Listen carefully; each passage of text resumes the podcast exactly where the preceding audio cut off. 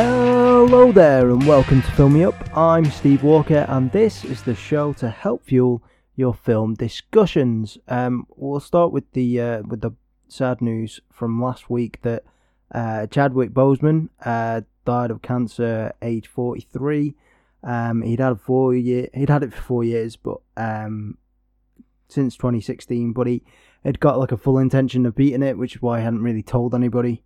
Um, so Black, uh, Chadwick Boseman's mainly known for being Black Panther in the MCU, um, which is kind of like a huge cultural icon, and that film kind of had a massive impact um, culturally, especially for kind of people of the black community.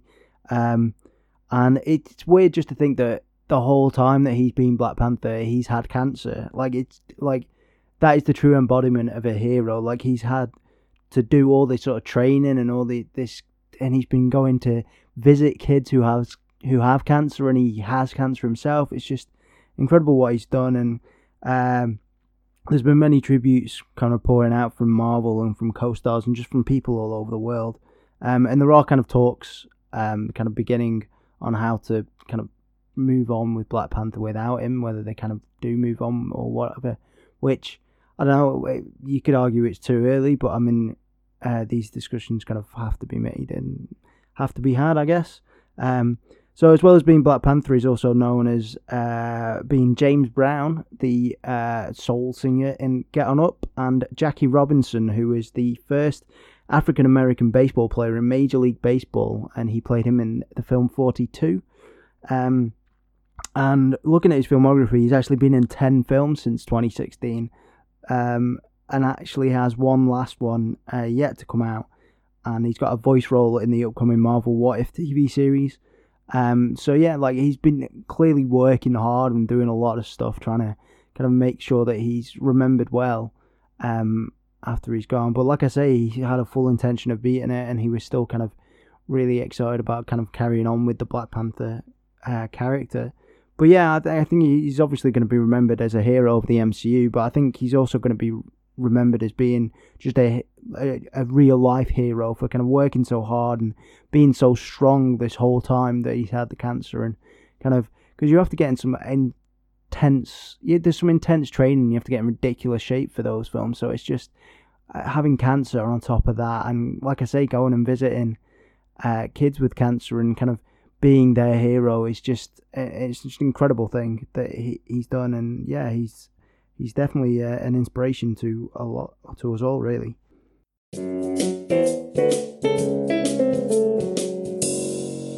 So we'll move on to the first section of the show, which is Alpha Set.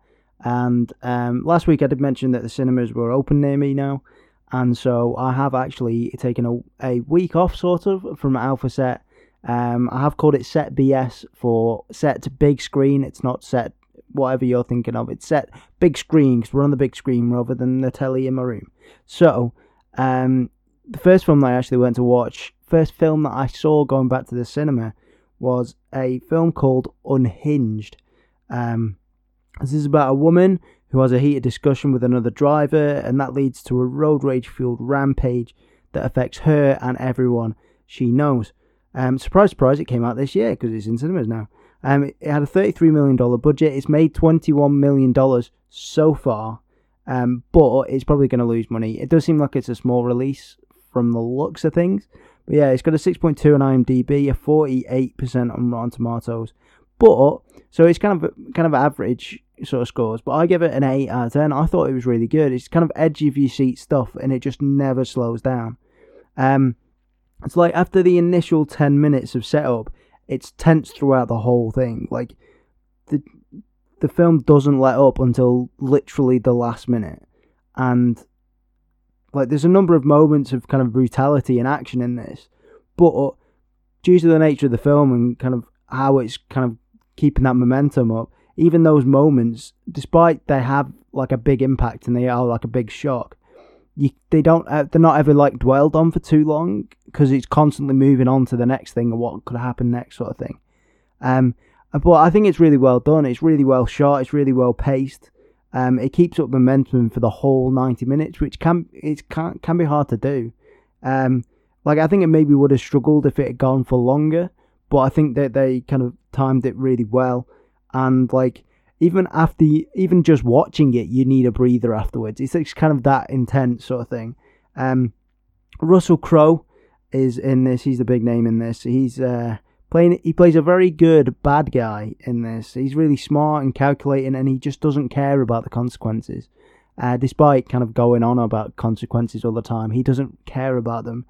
Um, but uh, there's not a lot of backstory to him. There's not a lot of reasoning to him.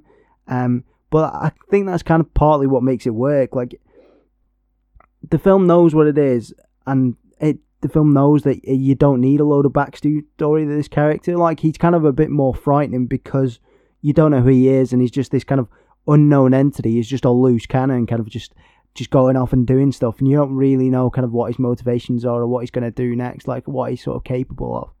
And I think that kind of amps up the tension. Um, like I say, the action and the kind of brutality in it, it's really it's really well done. Like it, it could have easily crossed over into like an 18 rating. So in the UK, it's a 15. I think it's probably like an R rating, like everywhere else or whatever. But I think they hold back just enough on the gore that it pulls it back to the 15. But you could easily have put some extra stuff in there and it would have made it an 18. But I think it's despite holding back on some of that stuff and kind of being on the borderline, it's still really wince inducing. You still it's still unexpected a lot of the time because you don't know what's necessarily coming or what he's capable of or what he's going to do. Um, the protagonists, um, I thought they they were really good. They're really relatable. There's no like stupid decisions in it, which like I think is a key thing. Like you're not kind of going, oh, why why aren't you doing that? Like they they're doing the things that you would think of, and everything they they do makes sense. There is a lot of foreshadowing, like sort of in the conversations that I had towards the start, and kind of objects coming back into the film later on, and things like that. And I think it's just well thought out. Like they everything's introduced for a reason and a purpose. Like that's a big. You'll notice that like over the weeks, one of the big things that I kind of like in films is that every scene is there for a purpose. It either kind of builds on character or plot or something like that. And because if it's not in there, it's just excess weight. Just get it out. And so I really like it when these things do tie back together and like it does all fit and tie. And and it's yeah, I think it's really good. Um, the opening credits are a bit of a depressing one. It's basically looking at kind of behaviors nowadays and kind of like with road rage or and violence and kind of things like that. And it, but weirdly enough, it's kind of a bit contrasted because obviously you've got this main like driving force of the film in Russell Crowe, and he's kind of like embodying that all that sort of stuff that's mentioned in the, the credits, but like the, everyone else in the film, all the other members of the public and stuff, they're really kind of nice in a way. Like they're they're helpful and they're trying to um yeah, just help our protagonist out in the situation and kind of sympathetic and like like even when you might not expect it, like they they still like, are trying to help out, like people that you wouldn't necessarily expect to be kind of helpful are, and yeah, I think it's really effective. Um, so yeah, they uh, just do it. I, we've just got one little fun fact about this one, just because uh, keeping it uh, down on time, but the uh, it, this is the first widely released film since lockdown started because of coronavirus. So the last films that were kind of widely released were on the 13th of March, and that was Bloodshot, The Hunt, and I Still Believe. And so this, after even that, like everyone was talking about kind of Tenet being the big thing to to open uh, kind of cinemas again. This is actually the first widely released film, and it's not a bad one. I liked it a lot. Um, I think it's definitely worth a watch. And for me, it was a welcome reintroduction to cinemas. Um, I didn't actually know that it was the first widely released film going into it. It just happened to be the first one that I watched um, that was on my list. But yeah, I'm kind of glad that it was the first one just because it is the first one that was widely released. So yeah. Um, so the second film I watched uh, is actually a film that was out before lockdown, but I didn't get a chance to see it, and that is Onward. Um, so this is about two brothers who cause mayhem on their quest to see their dad one last time. Uh, it's like I say, it came out kind of earlier in the year before lockdown. Um, I think it was actually released on Disney Plus in certain areas, like maybe in the US and stuff, but in the UK, it's not on Disney Plus at the moment, and it uh, was released back in cinemas, which is why I saw it. Um, but I couldn't really find anything about the budget. It, uh, the only thing I could find basically just said it's between 175 and 200 million, which is quite a lot, really. Um, especially because it's only made 130 million so far.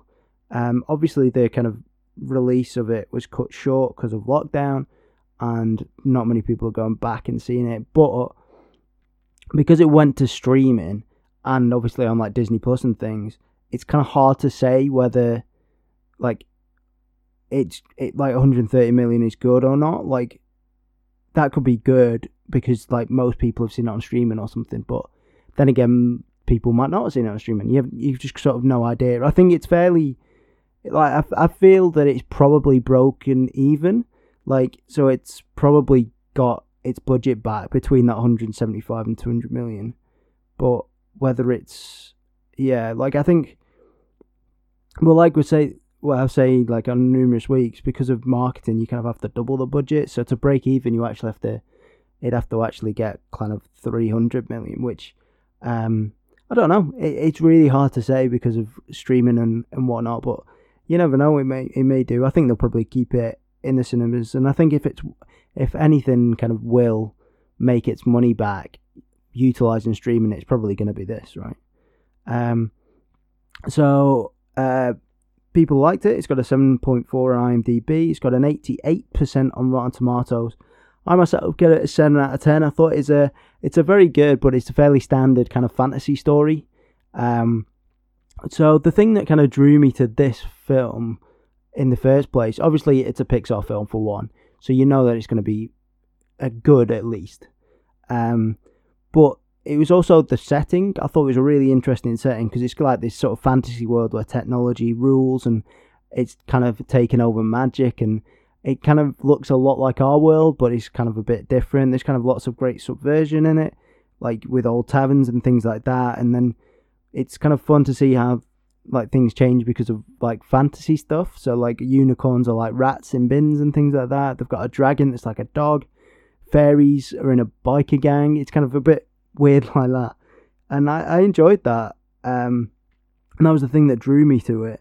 Um, but this film is all about these brothers, um, and they're fun and relatable. They are a little bit stereotypical. The older brother, played by Chris Pratt, um, is kind of a cross between a nerd and a stoner. Um, there's lots of references to a D&D style game that he plays, but you never actually see it being played, which I think is a bit of a shame.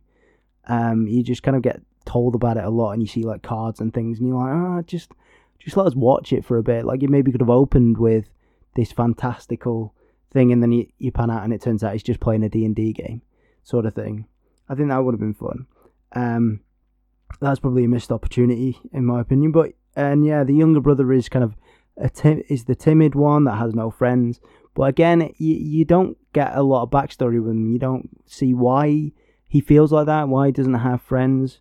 Um, like it, it's like at the start of the film, it's his birthday, and so like he's got no friends to invite to a party, but uh, he's like, yeah, I'm gonna invite some people at school, and so he goes and invites them, and they're like, yeah, yeah, I'm down for that, but then he bails on it, and you don't like. It seems like he's embarrassed by his brother or whatever, but it's just like they were fine with it. Like I just don't understand.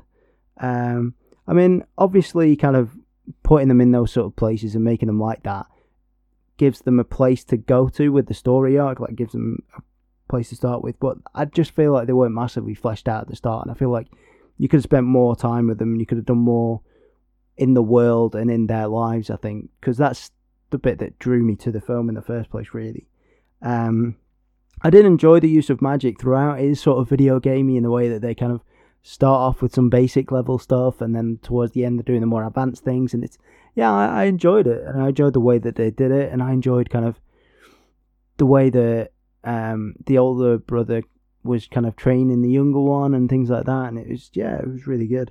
Um, I think yeah, I mean the whole idea and the whole premise of the film, kind of going on this quest to, to kind of see their dad again, is kind of it's a it's a really fun one, and they've got this constant companion, which I'm not going to spoil, um, who or what it is, um, makes for some really fun scenes, and there's there is some kind of weird but heartwarming moments in it with that companion.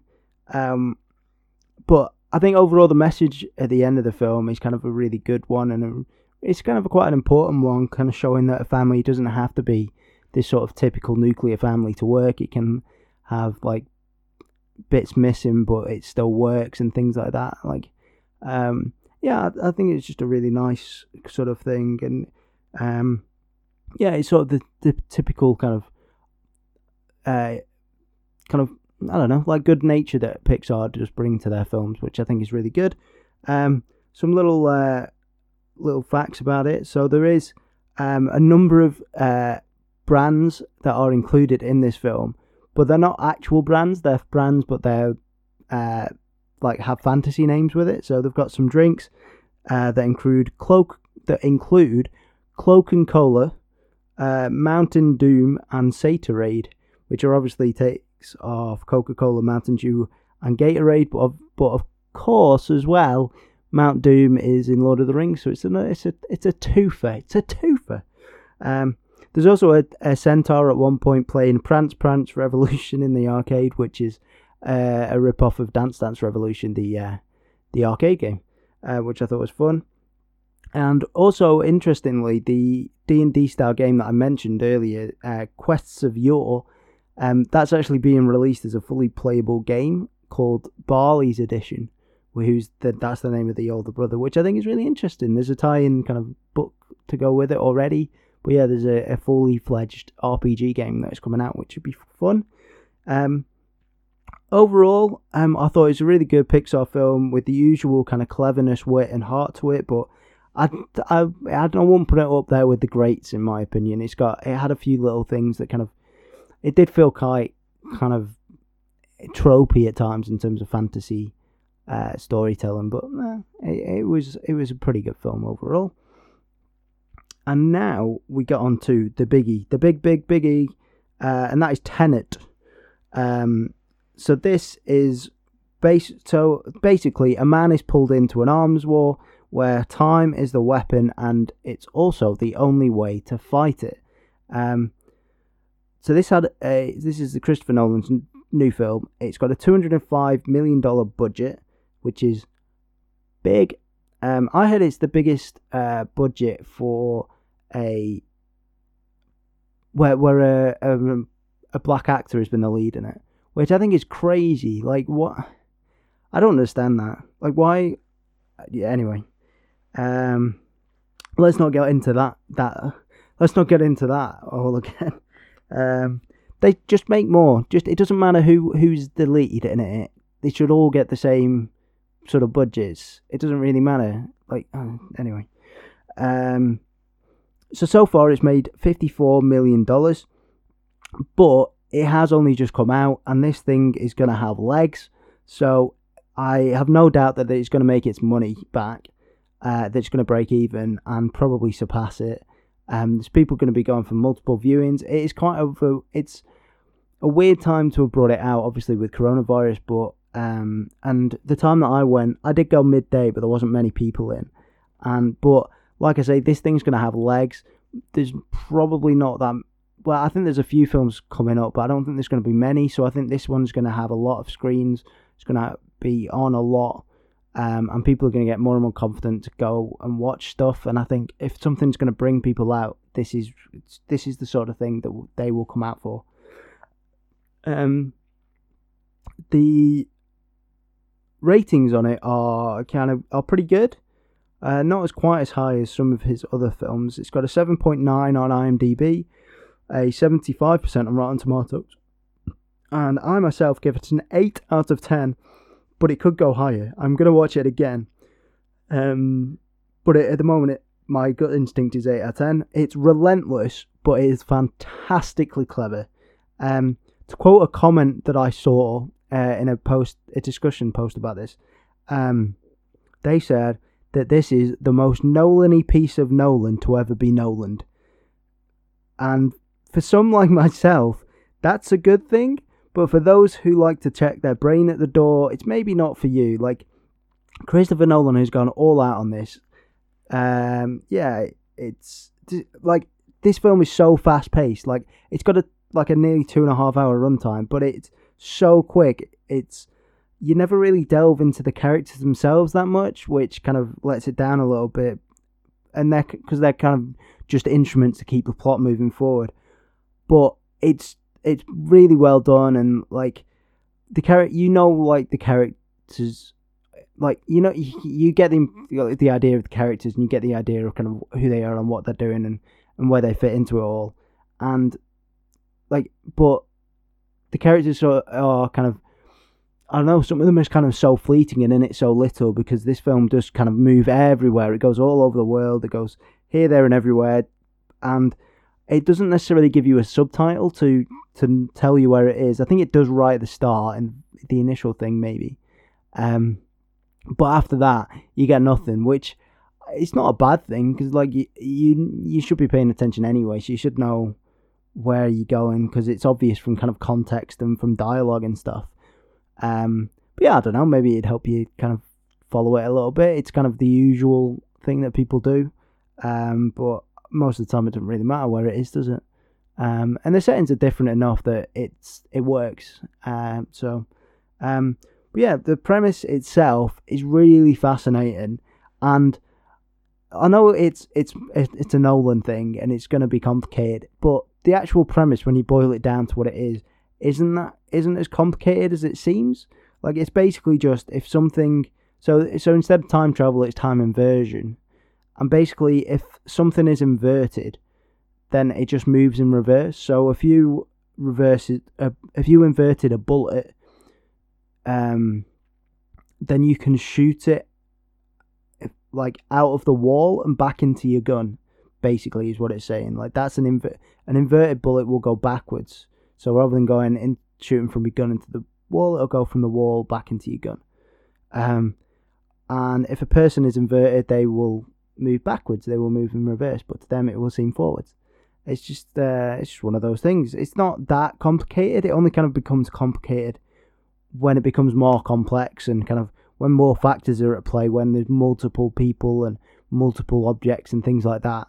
Um, but kind of at that point, that's later in the film, and you've kind of been paying attention, hopefully. Uh, so it, it, does it does make sense.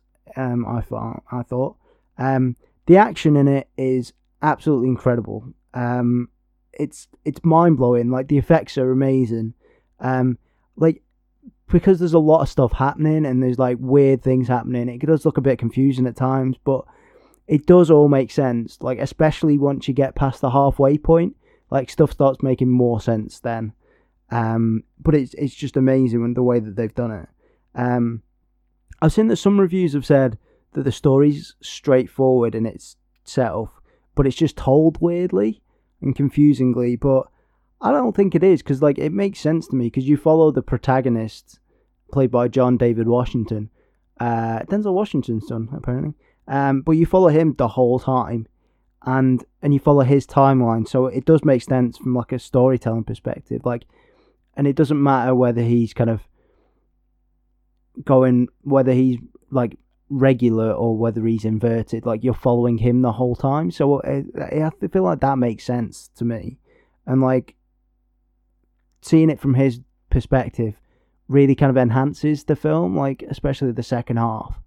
Um i think the only real issue that i had with this film is the sound.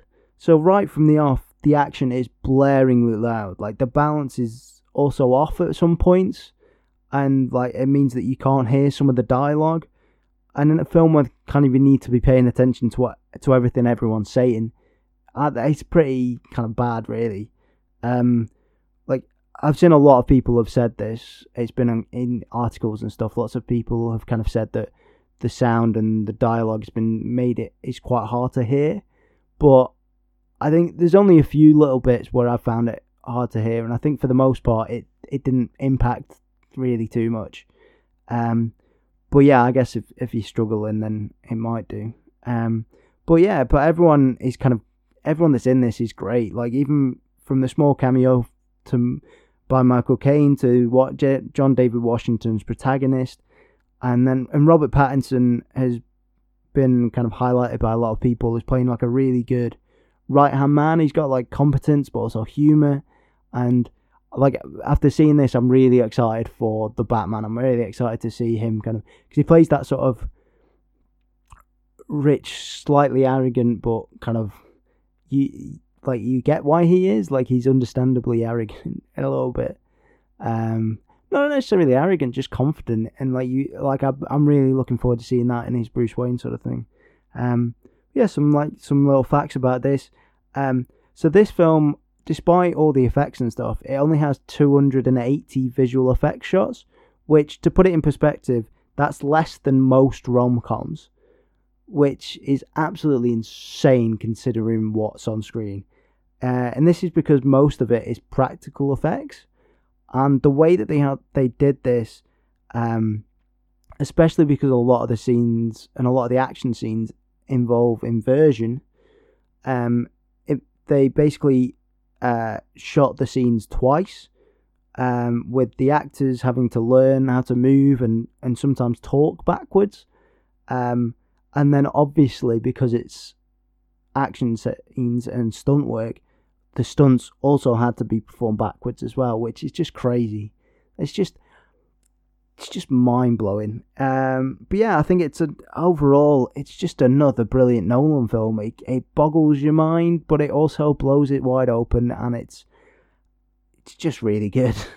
I'm definitely gonna go and see it again um, with the family, and I'll probably have to explain to them what's happening. But yeah, it's just a just a fantastic film, and I definitely recommend going to see it.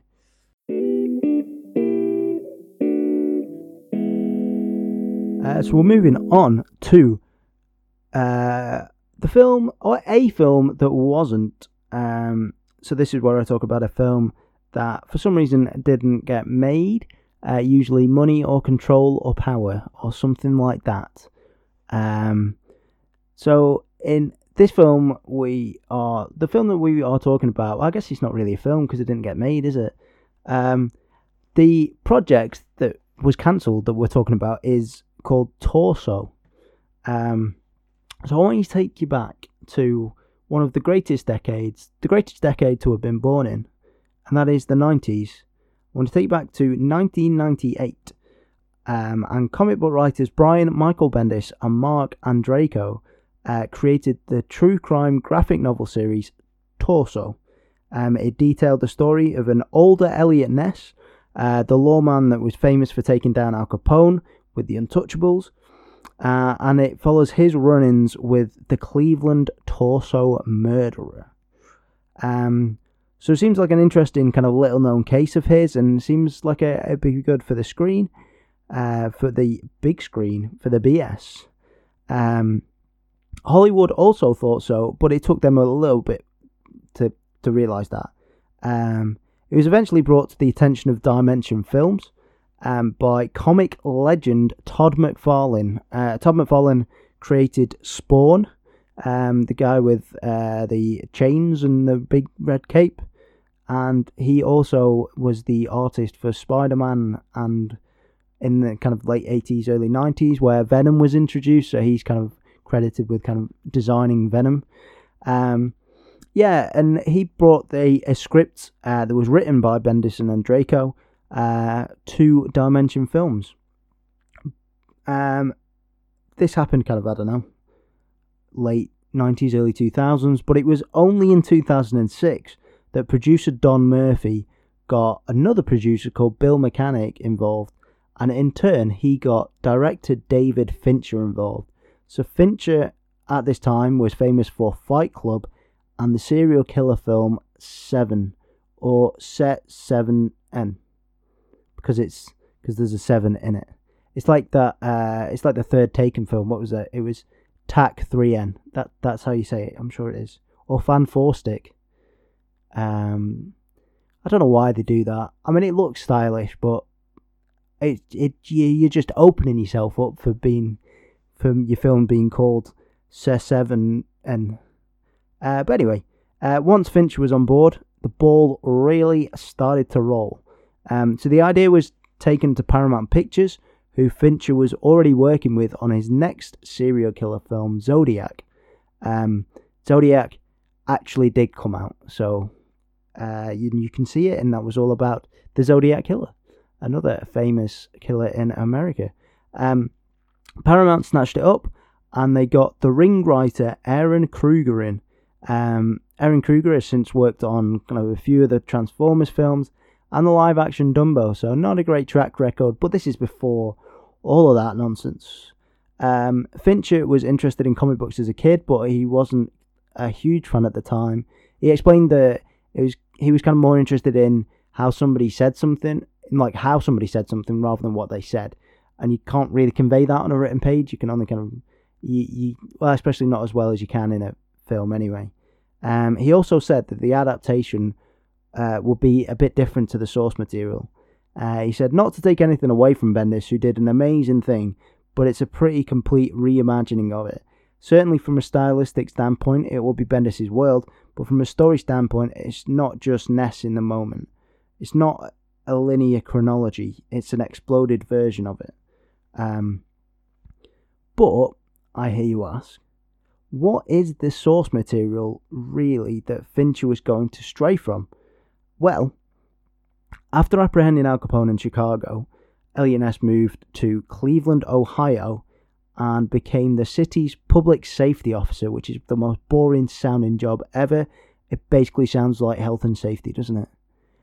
Um, while there, uh, dismem- dis- bleh, while there, dismembered bodies, or more specifically torsos, started to appear um, because there was no heads or limbs attached.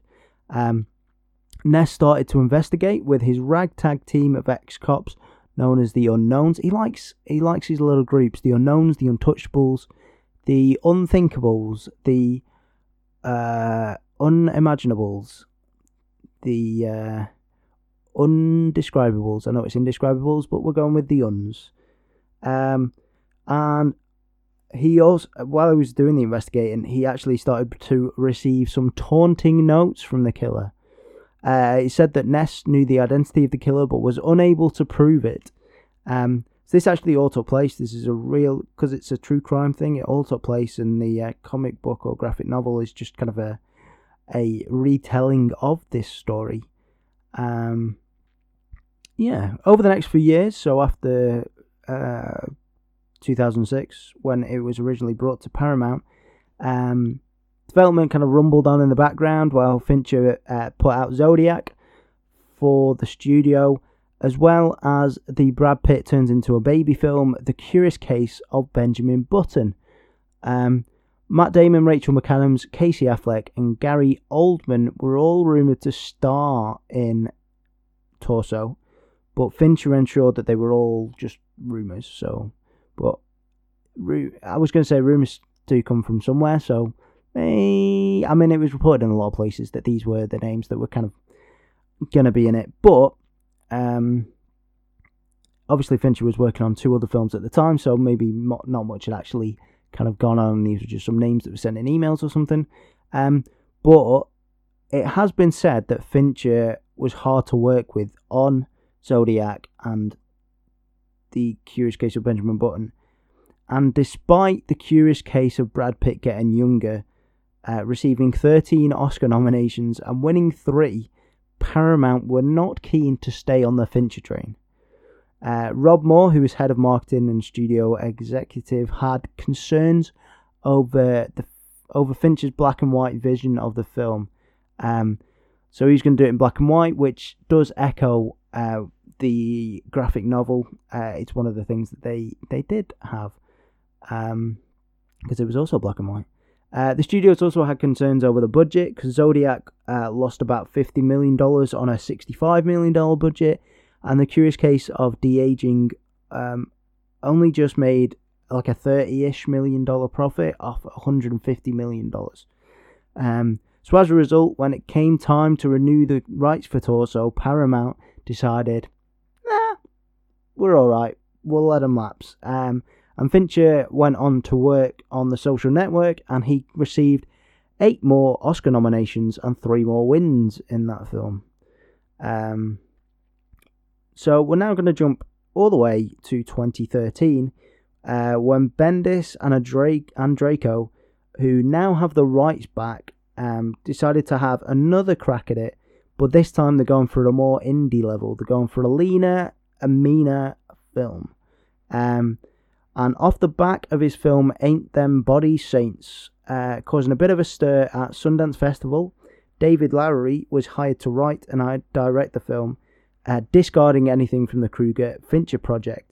Um, I haven't seen or really heard of Ain't Them Body Saints, but um, I have heard of some of the stuff that he went on to work on after, which included the uh, live action remake of Pete's Dragon for Disney, um, a ghost story with uh, Casey Affleck and Rooney Mara, who were also in Ain't Them Bodies Saints. Um, and he also wrote and directed The Old Man and the Gun with Robert Redford in it. Um, so instead of having a large production company involved like they had previously with Paramount, uh, Bendis and Andreyko looked to produce them themselves, um, along with um, the company Circle of Confusion, who are behind the Walking Dead TV show. So they work on lower, uh, lower production stuff. Um, though saying that, The Walking Dead, I imagine, has one of the highest budgets for a TV show. I don't, I don't know. Maybe who knows? Um, maybe I should do. Maybe I should have looked that up. Ah, it's not interesting, is it? Who cares about The Walking Dead? Um, anyway, uh, this version I don't know whether you can hear the rain. It is raining a lot out there. Um, hopefully you can't, but if you can, some nice little ambient noise. Um, uh, this version, though, disappeared off the face of the earth. Um, had no other news coming out of it. The next news regarding uh, Torso actually surfaced in 2017 when it was reported that Captain Phillips director Paul Greengrass was going to direct it um, off the back of returning to the world of Jason Bourne with the 2016 film Jason Bourne. Um, I don't know why I was saying it like that. Maybe I should. Every time I refer to Jason Bourne, I have to say it like that now. It's this is now a rule. This is an unwritten rule that I'm definitely going to forget after um, this sentence, probably. Um, so the script for this was going to be written by LA Confidential scribe Brian Helgeland. Um, now you will remember possibly if you listen to my the uh, the episode with Set L in it um, that I covered LA Confidential, and I wasn't a huge fan of it.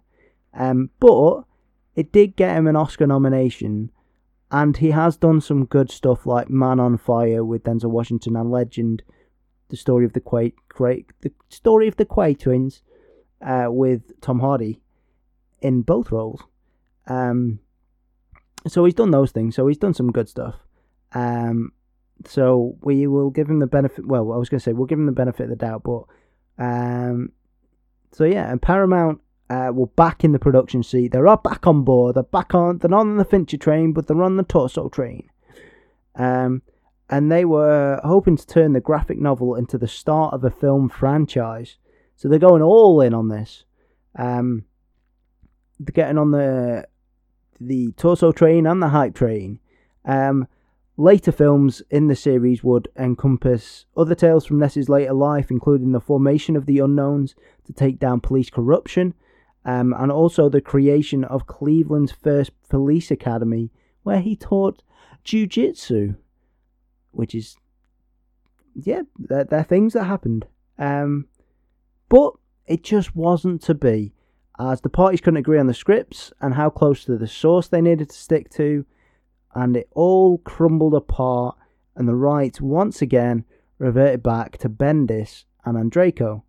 Um, for me, the best shout is Fincher's version, and I think that I would have preferred it to Zodiac. Having seen Zodiac, it's not amazing. It's a bit meh, especially because I don't know. I think because it's an unsolved case as well, it's one of those things of like, there's no real conclusion to it. But that's also sort of the case with this film, which, or, it, I guess would have been the case with this film. But I think with this one, at least you had an idea of like, oh, I think it's this person maybe. Um, Greengrass also does some good work, and the idea of having kind of further stories with Eliot Ness is an enticing one. So that also might have been good. Um, I think overall it is a shame that it's not happened. It does sound like a really interesting premise and really interesting story, and But um, and I think the thing with this is Bendis, Brian Michael Bendis, um, is probably going to be a bit wary of trying to get stuff made in Hollywood again because um, Hollywood have actually failed to adapt his other works, aka Goldfish and Jinx as well. So um, yeah, he's probably not going to want to go back to that. He spent like 20 years or something just being like, no, make it, make something of mine. I mean, he's had plenty of stuff from his uh, runs in Marvel Comics has probably come to the films, but yeah, none of his actual kind of original things has come to fruition, unfortunately. But we'll move on to the last and final segment of the show, and that is Quick Fic. Uh, for those that aren't aware, is where I take one of 20 uh, film characters and I shove them into one of 20 film franchises and we'll try and make something of it. We'll try and make a prequel, a sequel, a spin off, or a reboot. Um, we've had uh, Indiana Jones. Wait, we haven't had Indiana Jones in anything. We've had Mad Max and Pirates of the Caribbean. We've had the Predator in Star Trek. We've had Buzz Lightyear in Indiana Jones. I keep bringing that one up because it's so weird and I liked it. Um, we've had Kevin McAllister in Jurassic Park, but we will find out this week what weird concoction we're going to come up with. Uh, so first off, we need to find out what kind of film we're making, and that is going to be a prequel. We're going to make a prequel to. Oh dear, where's where's where's it gone? Hang on. So we're making a prequel of Jurassic Park. We've done this before with Kevin McAllister. We will do it again with Rambo. Oh, Rambo shooting dinosaurs. I mean, this is that. That's it, isn't it? I mean, what more do you want? Goodbye. See you later. no, I mean, so we've had Rambo being in. Uh, I think had Rambo being in Star Trek. Maybe that was one of the uh, missed ones because I recorded three episodes last week and I can't remember which quick fic I got through in the end. Maybe it was Rambo in Star Trek. Who knows? But the main thing about Rambo that I know, having not watched any of the films, is that he was a Vietnam War veteran who was like suffering with PTSD, and then he went on a murderous rampage after that, and he got all oily and muscly and shaggy hair. That's what I know from those films, and he maybe attacks some, uh, takes on a tank with a horse or something like that. Anyway, um, I mean he's shooting dinosaurs, isn't he? What more? What else is there? Um, maybe he's been on some maybe so the growing dinosaurs right is the thing um but well i was going to say maybe he's collecting them but they're growing them they they hatched them so maybe there's there's the archaeological thing of maybe so maybe ha ha ha ha ha ha so maybe there's some corporate stuff going on or there's like a race in order to get this artifact. So they get the amber with the mosquito in it. Uh, that's got the DNA of some sort of uh, dinosaur in it. I think that's how they start it. I can't. Anyway, it's been ages since I've seen it. That film's almost as old as me. Anyway, um, yeah, maybe he that he's involved. Uh, he's working on behalf of InGen Industries and he goes into some sort of he's like the protection he's like the muscle in order to try and get the amber thing and maybe there's like some brutal stuff going on maybe they have to maybe it'd be a weird kind of like cultural thing where they have to fight off a load of because the vietnam war is all about um, the american troops going and fighting the vietnam soldiers and getting their asses kicked and the despite the Vietnam soldiers being less equipped, um, is how I understand it. History buffs may be just shaking their heads in despair right now, but that's how I understand it. So maybe um, you have some sort of similar thing where Rambo has Rambo is the muscle and he goes to collect this thing, um, and he ends up um, losing people and killing a load of like barely escaping with his life from this kind of camp or whatever where the amber is located um, with the majority of his people being killed, and he kills a few, and like this, and he's got the PTSD from that, and so then he gets the PTSD from that, and then um, they make some dinosaurs, and then uh, I don't know, dinosaurs come out. Maybe maybe they're like lizard. Uh, maybe they're like a tribe that there must be like a tribe that like worships lizards or something, or or whatever. So maybe they're like they wear like alligator, like instead of like furs, they wear like reptile skins or something. So then maybe the dinosaurs get out and he has to like chase them and hunt them in order to protect people. But he keeps having flashbacks to potentially murdering eh, the to murdering these innocent tribes people and he's like struggling with it but then he just goes on a mad rampage and just kills all the dinosaurs anyway maybe that's it and it's like the first go round because they kind of got it right like well i mean they didn't get it right did they? In jurassic park it went wrong didn't it? But maybe it went wrong before that as well. Um and yeah he and he just goes and they get john rambo and he just goes mental and just shoots a load of them and maybe there's some still some corporate espionage going on and people are like well, we wanted to get that amber too, and we've come to collect it. We've we've gone and let out the dinosaurs and caused havoc, and you we're we're coming in and shooting people up as well. And so you've got an attack on two fronts, and John Roberts is like, "I'm gonna kill you all."